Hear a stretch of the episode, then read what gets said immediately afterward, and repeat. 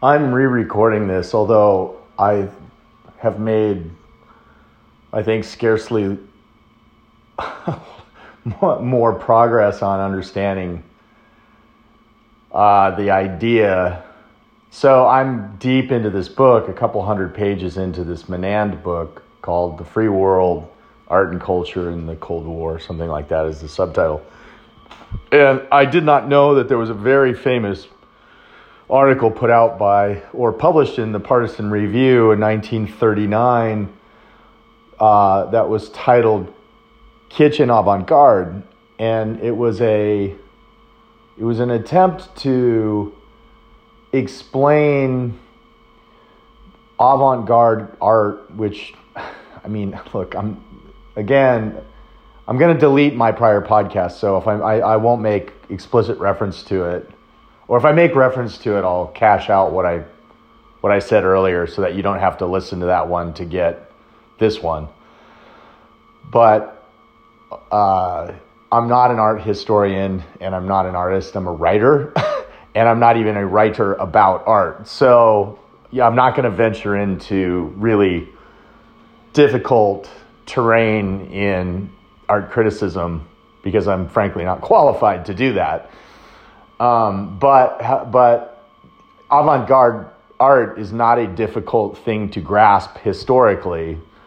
You know, it, it arose roughly it was it became ascendant in the decades that classical or rep, you know representational in painting representational painting means what you think it means it means represent the thing that you're looking at correctly so the idea is if you're looking at a tree in and I'm munging these terms together but for the purposes here I think it's okay.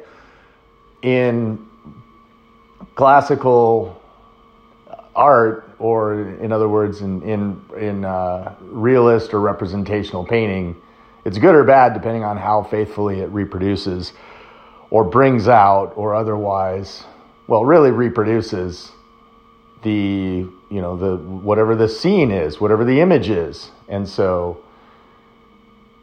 You know, for a very long time, people who would I mean, still to this day, I mean, there's a kind there. I think there's a there's a a kind of bias in favor of viewing art as a craft, in viewing an artist or a painter as a as a kind of as, a, as someone who has learned a craft, and so there's some technical skill involved and some maybe some talent, and so on, and so right, so and that certainly would be borne out in the classical era of art and representational painting up to about the mid 19th century where look if you can't I mean, even if you take something like Cezanne and you say, look, you know, paint these uh, this this basket of apples, draw and paint these basket of apples. Like people, generally speaking, the average person on the street is not going to be able to do that, you know. And there's a reason because they're not a painter, and Cezanne was, right? So that kind of just by degrees. There was no key moment, but in the late part of the 19th century and then certainly in the 20th century suddenly there was this just rejection of representationalism in painting by painters and that was very strange because what else do you paint? If not you know scenes. Like you know the mona lisa is a painting of a very curiously how's the word impish looking young woman with there's a sort of haunting quality to her her look and it's there I finally figured this out by the way just as an aside is when I was reading a biography of of of Da Vinci like why is the Mona Lisa considered one of the greatest paintings ever and it's because if you look if you actually look at the Mona Lisa if you look at her face you can see her emotions and they change. Like you can see, oh, she's kind of, I think a good word is kind of impish, right? Like there's something, she's smiling. She has a secret that she's not telling you. And you can see it in her eyes and in, in, in the slight crook in her mouth, right? And then on the other hand, she's just posing for a painting. And on the other hand, there's something, and it just keeps it keeps changing. And you, it, like Da Vinci was able to create the illusion of facial emotional expressions changing in a two-dimensional static image and that's pretty that's pretty amazing and suddenly people weren't doing that and avant-garde came you know originally there, there were many strands of avant-garde art in general but in painting you had uh, surrealism and you had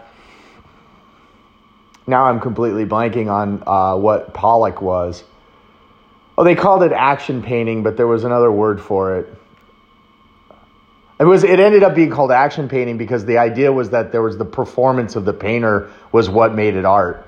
Which look, there's still I think many people, not just non artistically sensitive people like myself, like me, um, still to this day, many people say like, so what, what exactly, right? And but Pollock would be a good example. And then you had you had um, there's all these different out the, the, like cubism, and then uh, with um, uh, I just I'm sorry I can't remember the name other than cubism, but there's a main main huge branch of um, avant-garde art and it basically abstraction there we go i think it's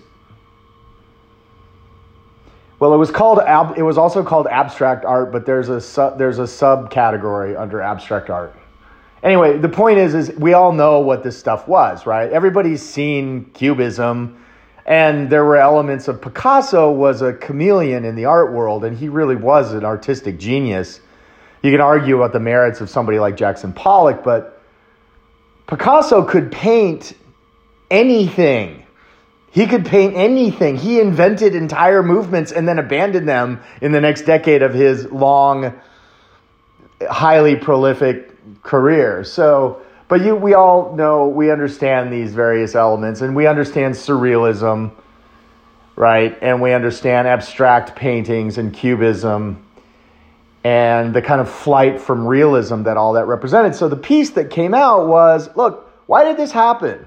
Because on the face of it, it shouldn't happen, right? Like, this doesn't seem like art to the modern mind, right? It doesn't seem like that's not what we mean by art. Or at least that's what we thought we didn't mean by we, we, we that's what the idea was for centuries and then now suddenly this is art what happened and why? And why then in history, in the early part and, and the mid part of the 20th century, did this rejection of representationalism and classic art generally, why did that? Because you had this also with Stravinsky and, and you had this in music as well, where you had dissonance. There's a field I, I know a little bit more about, having being, you know, I used to play classical piano and I studied music and all that stuff. Um, but still lacking in a very complete explanation. But you had, I think it was Stravinsky, where you have these really dissonant chords that are making a point, but they're not classically beautiful or enjoyable. And so the so then the intellectual community says, well, we've got to figure out why this is happening because that's just what intellectuals do. Among other things, when they're not screwing up the world. well, I mean, or, or fixing the world, is they try to understand what's going on at moments in history, particularly the ones that they happen to be, you know, themselves living in and through. So there was a piece that, there's a really famous piece that came out and said, look, what happens is the industrial, this is a, really a gloss, and I actually haven't read the paper from the Partisan Review, but I am going to look it up and read it because, of course, I, tr- I treated kitsch. The concept of kitsch was resonant and redolent for me when I wrote The Myth, of course, and I had not gone through this avenue to this idea that uh, modern kind of commodity culture creates, and for me specifically, techno scientific thinking kind of encourages kitschy culture. That was the connection that I thought was really true. And it was just as a literary device, I think it had a lot of legs. um, I actually came to that idea by reading Milan Kundera, who wrote the um, the uh, the uh, unlight the unbearable lightness of being, which is a novel. He was a novelist. He was Czech born, born in Prague, actually, I think, and then he fled because remember the communists invaded invaded Prague famously, notoriously, infamously in 1968. I stood in that square, by the way, in Wenceslas Square. And now it's just full of tourists from all over the world, and it's really this big place. And Prague is this really amazing, really amazing place. You know, it's a really an amazing city. And the, there's still in Old Town, you still go all the way back to the Middle Ages. Some of it's like really like mid or even early Middle Ages, I think. Uh, so the communists didn't destroy the city, but what they did do was destroy the culture. So all the intellectuals were basically were forced to recant, or they committed suicide, or they just disappeared. So there was no Bohemian, or in other words, his Czech resistance to the incursion of Soviet of, of communism in the Soviet Union in '68. And so Kundera bailed and went to uh, France and lived his career in France. I, am not sure if he wrote. I think he wrote in French, but he was a Czech-born writer who was profoundly, I think, scarred by that Soviet experience, and it comes out very trenchantly in the unbearable lightness of being, where he he talks about centuries of bohemian culture being replaced by what he what he called it kitsch, and I seized upon that and said, "What is this?" Okay, so we all know what kitsch is. It's like it's like the cute little kitten poster that you put and it's just cheesy sentimentality, right? We all know the American version of kitsch, but kitsch is a German word and it has this long history of trying to there's actually this interesting philosophy of kitsch like how, why does it get produced? How does it stick around? Why do people like it so much to the extent that they do? And what does it mean, if anything, right? Like, what is kitsch? Because it's a kind of, it's just, it's shitty art. really. It just, it's very, very cheesy artwork or decor that people generally recognize. And this, I don't want to end this up in an elite, some elitism comment. That's not my point. I'm trying to choose my words very carefully here but kitsch is almost universally recognized as shitty. It just is, right? Like it doesn't not because you have your nose up in the air and you're so just everybody knows that it's kitsch. It's just universally recognized as kitsch. And nobody thinks that kitsch is particularly powerful human expression. It's sentimental stuff, man. You know, it's like Grease the play or something at best and so yeah so but the but when what happens so kitsch is also it's a way of just extinguishing the flame of a culture that could have burned brighter. It's really it can be very invidious actually. And that's why i included it in the myth. That's why i i chose to introduce that concept and develop it to the extent that i did. Now what i read this morning was an exposition. It turns out that uh, was a, a an exposition that I wish to finish the thought. I wish that I would have encountered this when I was writing the book, although I don't know. I don't know how much it would have actually helped in the final copy because that section couldn't have been too long because my book is about artificial intelligence, not kitsch. So, uh, but it would have been nice. There's a whole this the not only does Menand treat this in his book that I'm reading currently. This is a 2020 book called The Free World that Louis Menand wrote, who wrote the Metaphysical Club, and I discovered Menand by reading his earlier that earlier work, The Metaphysical Club, where the scientist and philosopher Charles Sanders Peirce is prominently prominently figures in the Metaphysical Club. He was the founder of the this kind of semi mythological I mean, there was a metaphysical club, but no one knows exactly how serious anyone took it. There are accounts of it in the in the record of these guys. William James, the kind of founder of American psychology, was another member, perhaps. Some guys that are not well known, like Chauncey uh, Chauncey Wright. Yeah, Chauncey Wright, who was a was a philosopher at the time that was very very well known at the time, but he's completely forgotten now. And the Oliver Wendell Holmes, actually, senior, the great Supreme Court judge, liberal uh, judge, who was, I mean, he was a, a, a well known intellectual and was involved in a number of very high profile cases because he he ended up sitting on the Supreme Court judge. At that time, he was a, as a lawyer. He actually reportedly was part of this metaphysical club. That was Louis Menand's first book.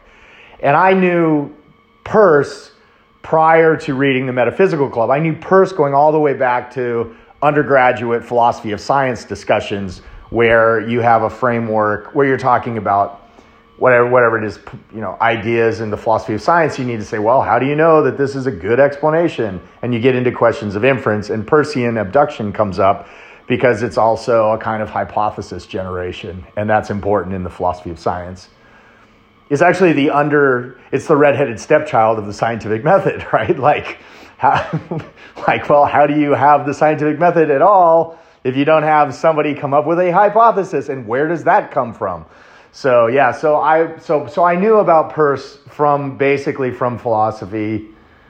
Um, and then i had and but then i knew about menand and i knew a lot more biographical information about Peirce through the metaphysical club. And then now i'm reading this the free the free world. And in the free world there's a section there's a famous getting all the way back coming all the way back full circle. There's a there was a very formative uh, paper called kitsch and the avant-garde. I can't remember the name of the author now but he was a it was published in 1939 and he was in, in it wasn't trilling uh, and um, it was published in Partisan Review, which was a well known journal at the time. And it had a big effect on how people, the lens through which people could kind of come to understand the, the avant garde movement in culture, in art. And what that, as and like I said, I haven't read the paper yet, though I will.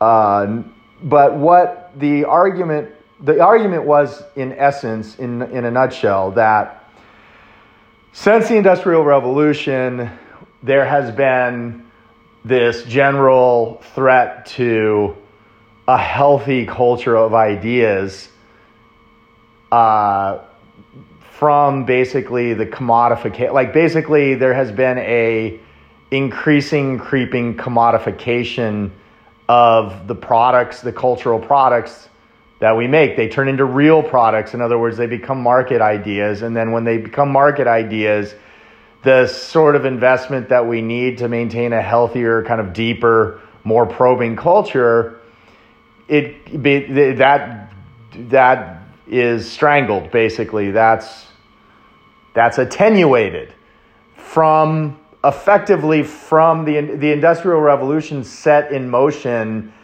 the gradual attenuation of a healthy culture. And one kind of one sort of consequence of that, and also evidence for that thesis, is the uh, widespread adoption of kitsch everywhere. And so this guy was saying, like, fuck, we have, excuse my language. I'm trying to figure out who my audience is for this, whether whether I can shoot from the hip or not. Um, so he was saying, look, one way to understand one way to okay so we have we have we have kitsch as a kind of consequence of industrializing in the in the in the western world and you can fill in the dots there but we can all kind of see what's going on with that just think of i don't know pokemon and trinkets and everything else right and of hollywood by the way think of hollywood um, and then and then on the other hand, right? So so then the so the question is not about how to like so that's the explanation for why kitsch seems to be growing like a fungus. Uh, right, and, and then the, the question is like, how does avant-garde then? Why would avant-garde spring up in a kitschy, commodified culture in the Western world, in this kind of hyper capitalism, that, right? I mean, you have to understand too. At this point, you had legitimate intellectuals who were i actually thought Stalin wasn't a, a like a maniacal psychopath, and there was a there was a very much a, an, an interest and a curiosity about communism as a potential antidote to fascism. And fascism by 1939 was fairly evident, but Stalinism was not.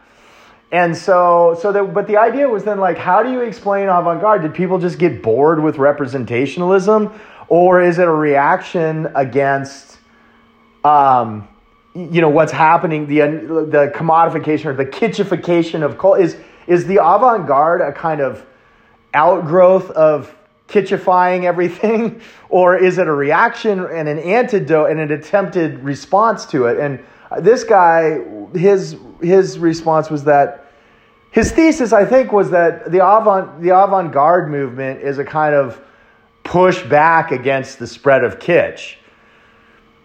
And I don't have, and I'm, I can't venture any further into that because I haven't read the piece yet. But that was the that was the general idea.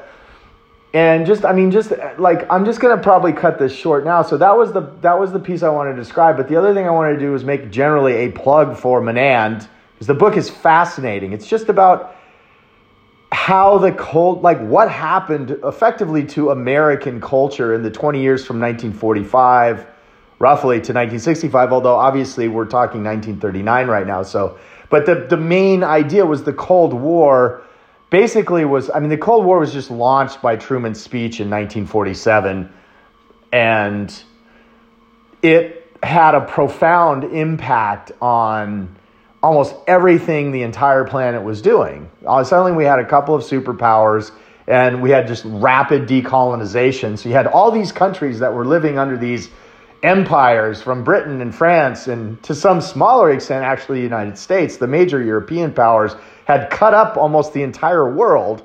And then, after World War One, and then definitely after World War II, suddenly you had the United Nations, and you just have this rapid, rapid change from the world that we knew a few decades ago to this completely new world. And part of that new world was this really radical shift in art and literature. Look at Ginsberg's Howl, for instance, like this new poetry. And it all came out of this basically, you know, this 40s and 50s uh, was the huge change. People tend to think of the 1960s, and I think in particular the latter part or the later part of the 1960s, as being this period of rapid change in the culture, but actually the culture really was changing with the Beat Generation and was really changing with Jackson Pollock. And this was late 40s and early 50s. The average American might have been the suburban, you know, worker for IBM that we parody now or we depict now when we think of the 1950s, this real conformist picture, right? Remember, what's his name, Riesman and the, the Lonely Crowd? The the uh, right about like what why what happened? Why are we all driving like why are we all living so far away? And we have these kind of lonely commutes and this kind of really atomistic society. And there's this just real sense of a loss right? Like a loss of tradition and a loss of all, all social bonds and all this sorts of all this sort of thing I mean, that's a terrible exposition of Riesman, by the way, but I never read The Lonely Crowd, so, you know, I may give me a break. But the, but the general idea, though, is that we have, we have this, we paint this picture of the 1950s as being like really conformist and stagnant artistically and, and with regard to literature. So, I mean, the, and actually, I kind of had this view before I started reading Menand, where we have these really interesting periods in the 20s with the with Hemingway and Fitzgerald and Dos Passos and all these guys in the 20s and 30s and you have all this unrest and the and the lead up to to the Second World War.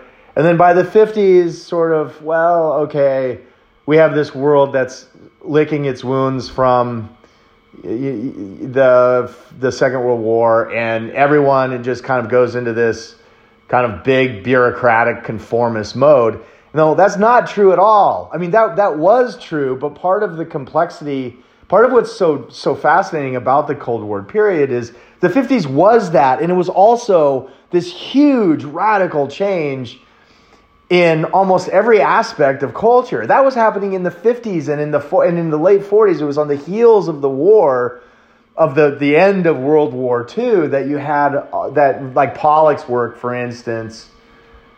Just to take one example, that was early 50s. I think he died in 56 or something. He was drunk and he crashed a car um, and was was he he died early. So his career ended in 56, but um, so yeah, so so the I so how do I pull this together? Um, I guess I would say the idea. So I guess I would say this. One thing, one value I have from struggling with this idea of kitsch, because it, let's say it it emerges or appears frequently. It doesn't just we don't just have a kitschy period in culture and then oh we've we've extirpated our kitsch. It doesn't kind of work that way. It keeps coming back. And then we have periods where you really have you have a feeling in which things are changing. Some people, conservatives, will say they're just all changing for the worst. And people who are liberal in Lionel Trilling's sense, by the way, not in any specific sense, but just in the idea of progress, right? This idea that we're in a progress almost invariably will take any change from the past as being positive and of course, that's not true. And of course, it wasn't true necessarily. I, you know, as far as I can tell, a lot of the art that was generated, but it's very was not necessarily of a lot of value, but it but it's very very. I guess what I'm I'm I'm I'm punting on this question of kitsch and avant-garde and this connection between the 20th century culture that was increasingly commodified to keep using that word. And then the also the the disappearance of these classical modes of we like our ideas of quality also went through such radical transformation. And so I guess what I would say is like that dynamic is very interesting. And because in some sense avant-garde stuff is a reaction to kitsch. Kitsch is not avant-garde art. Kitsch is not uh, Cubism or Picasso or Pollock or Stravinsky. That's not kitsch. Uh, that stuff is strange and unsettling, and that's not what kitsch is. So, in a sense, it was like, yeah, it was like, it's unclear exactly how it was a reaction to kitsch, but it damn well wasn't kitsch. And then I think, like, leading up into our, our present era, what I want to do is like, I want to mine that area of history for insight into why because i think now we really really do have this problem with we have primarily a, a we're sitting on top this is the way i actually view this we're sitting on top of this technology base now that is almost intrinsically manipulative because the major tech companies basically only make a profit by getting you to do things that you wouldn't otherwise do. I mean, that's just that's actually what's going on and that's not my argument in this. I'm not going to get into that other than just to say that right now. I'm just going to blurt that and say like okay. But i think one of the things that's happening is we don't even have an avant-garde movement today. We have a return of all kinds of just stupid ass bullshit on the web. There's the web is just overwhelmingly the, the web is just there is so much kitsch on the web that I don't even know where to start. Right? It just and it's and it's extremely difficult for me. Like it's I have a very hard time imagining how anything really interesting and deep artistically and culturally is really going to come out of the web. And so one of the prime the really really terrible dilemmas of the modern era is is since we seem to be inextricably living in now the internet or on top of it, as it were, and the, our, our, the kind of the preconditions for us doing almost any communication and interaction involve the web now. And the web seems to be a giant machine for generating and encouraging shitty culture and kitsch.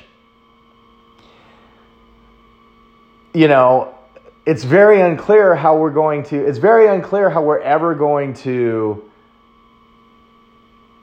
enter into a period where there's something really new on offer for intellectuals and writers like myself. And maybe everything that I'm saying is just wrong and I should try to drink the Kool Aid, as it were. But that, that's certainly not going to happen. And I'm certainly going to, my second book is going to be about making this case as strongly as I can. And no, I'm not saying that everything on the web is wrong or any kind of easy dismissal of anything like that. But I am saying I do see this connection between and by the way, I have so much more to work with now because here I thought that that, that idea of kitsch was sort of more sui generis than, than it really turned out to be. It turns out that people back in the 1930s and 1940s were wondering about that same thing as well. And then, but the, the, the connection with something like avant garde music and art and poetry and so on, and the beat stuff with Ginsberg and that cast of characters well, we don't even have anything like that as far as I can tell. What do we have like electronic? Like it's not even clear. So we don't even have a movement that's uncomfortable. Right? Like the avant-garde stuff was a legitimate reaction and change from the past.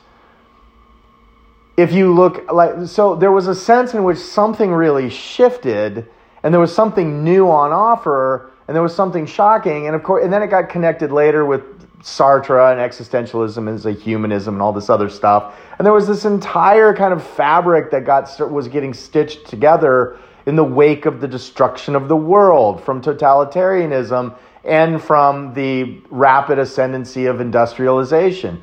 And and so but that avant-garde stuff i often hear conservatives or conservative minded people anyway really rue that entire that period of America. I'll just speak for American culture, cultural history, because so much of that that avant-garde m- movement seemed to have been just I don't know, like one really one really maybe admittedly kind of shallow and and too quick way of saying it is just really shitty stuff seemed to be emerging everywhere but it was it had the virtue of being shocking shocking is kind of my point i guess and it had the virtue of being not kitschy.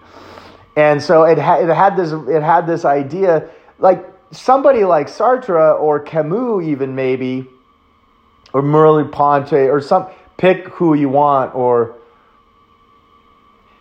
uh, you know, I don't know who else you want to piss. Sartre would be the best example, really. Somebody like Sartre would say that there is this we can we can actually explicate philosophically in writing what's happened to the human condition. Certainly, Hannah Arendt engaged on this project, um, and I'll have to talk about her in some other podcast. But we'll, we'll say like, yeah, I mean, there's this like feeling that we have this we have emerged in the modern era where we kind of we we are, are we're unanchored now to tradition in such a way that our central experience our primary experience is like angst and you know nausea to right the title of one of his first books. Why should it like we don't we don't have there's a sense in which we're we're unhinged from our own what we thought was our essence and so we have to kind of reinvent ourselves. And part of that project was kind of doing away with traditional art or challenging it with avant-garde stuff. And so you, there is this picture where people are trying to remake the world with ideas. Not, you know, and it, like if you fast forward to 2020, 2021, certainly people are trying to do that. For instance, me, I'm trying to do that. And my next book, I hope, makes a contribution. But so, and I'm certainly not alone. There are other people, but there is a general, I have the feeling as a writer and as an intellectual, I do have the feeling that we're really bucking up against the stream trying to get right like we really have been subsumed into this techno kitschy culture to the point where it's difficult it's really difficult. It's, it would be hard to see even i mean the, the failure of imagination today is one of the core problems. I can't even and i, it, I myself am I'm vict, a victim of this I can't even see something like some nuevo, nuevo you know, avant garde movement even taking shape to any major degree other than on these websites and tweeted around. Like, I mean, really, like taking root in the culture, like, say something like the woke movement took root, right? Like, that's what I mean by taking root, where it really changes the discussion and everybody suddenly must be aware of it. Where is the, that movement in art, in literature? What is that? and and it it isn't woke stuff because that's not like and I'm not going to get into that whole ball of wax right now that whole I'm not going to jump into that problem but I think I would certainly be willing some other time to explain why yeah that's not what I mean and it's not because you know it's not for political reasons it's that no that's not that's the absence of culture that's the shutting down of all the arguments that's not open, that's not the culture changing, it's locking up. So, yeah, you can't have that. I don't want that as somebody is trying to optimize. Like, I'm trying to write. And, oh, and so I'll make one other point, which is just going to have to be a tack on, but something else that I think is relevant to all this, and this has to remain a loose tapestry at this point, but Trilling, Lionel Trilling, who many will know, if not, he was a famous thinker and writer, and he wrote something called the something liberalism. I forgot what it's called now, but it was this really, really fantastically popular treatment of liberalism under the aegis of one. Like he's not talking about traditional liberalism where you have something like free markets and free choices. And he's not talking about liberalism under the banner of communism or socialism. You, you have democratic socialism and liberalism there means something like equality. And that's the that that's also economically the one the concept of liberalism that the Americans tend to play with the most. Americans in American liberals tend to be just obsessed with equality. And well, equality seems like a good thing, but that's another long discussion that I'm not going to get into. Yeah, of course, equality seems like a good thing unless there's no equality, and that as a brute fact, and you'll ruin the world trying to. And it's not even a good idea, by the way, because it's there's something wrong with the idea, right? But it is beguiling, and certainly, at least prima facie, it seems like, man, if we could just make everything equal, that would be fan fucking tastic. But anyway, there's a lot of different definitions of liberalism, and Trilling treats all of these in this famous book on liberalism, and then oh, I wish I could remember the title, but there's only one word. There's an adjective in front of it, liberalism. You can just Google Lionel Trilling.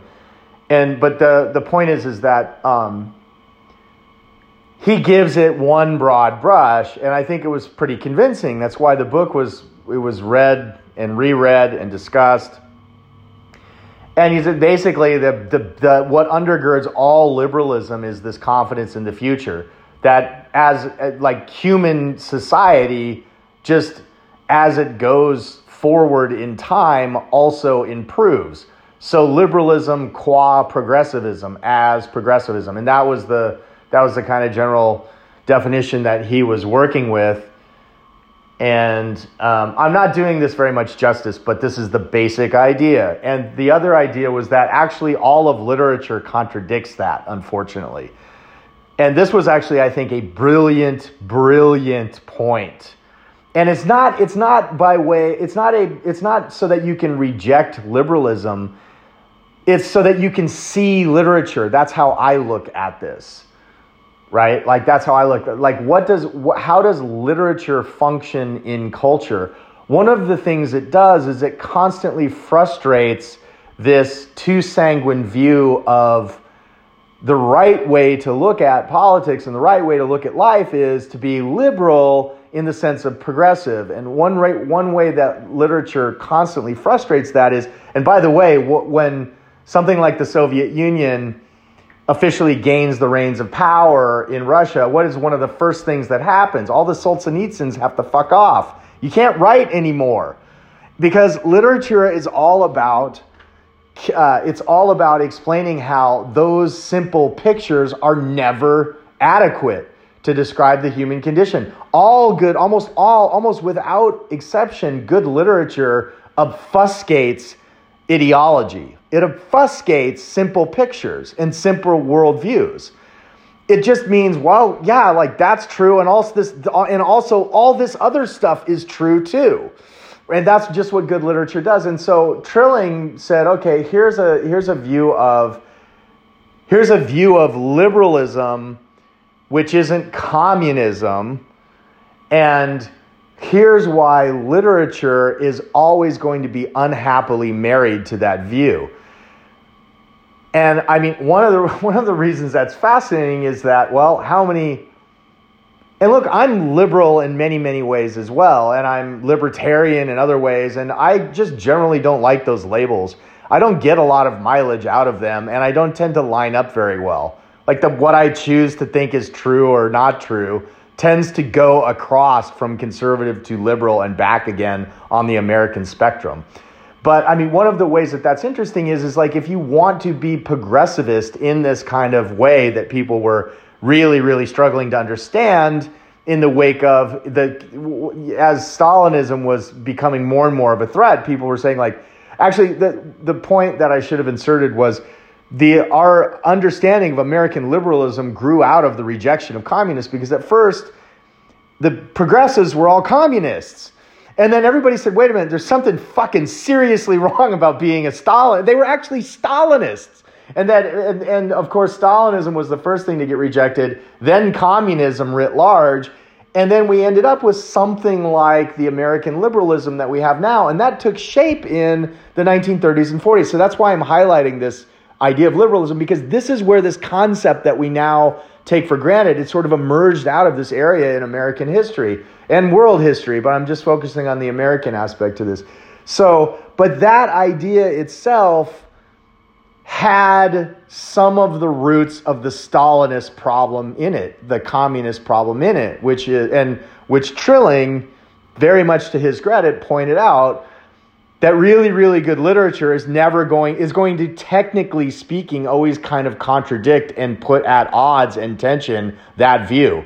But we need that view right? We, well, we need some, I mean, we would assume that you need some antidote to American conservatism. You need something like, like I certainly would say this, you need American liberalism, right? But it is odd. It is, and I think something, something that Trilling was pointing out is that people don't actually see this. They're embracing all this literature that's actually contradicting the message of their own liberalism. and there are many examples of this. So I thought that was interesting. But the main point was that that struggle is what I want to resurrect in 2021. And the next book I want to write, I want to talk about our time here now and where we are. And I want to try to illuminate that as much as I can. That's my so that's my podcast. That one went long. Bye bye. Almost 45 minutes. Okay, thank you.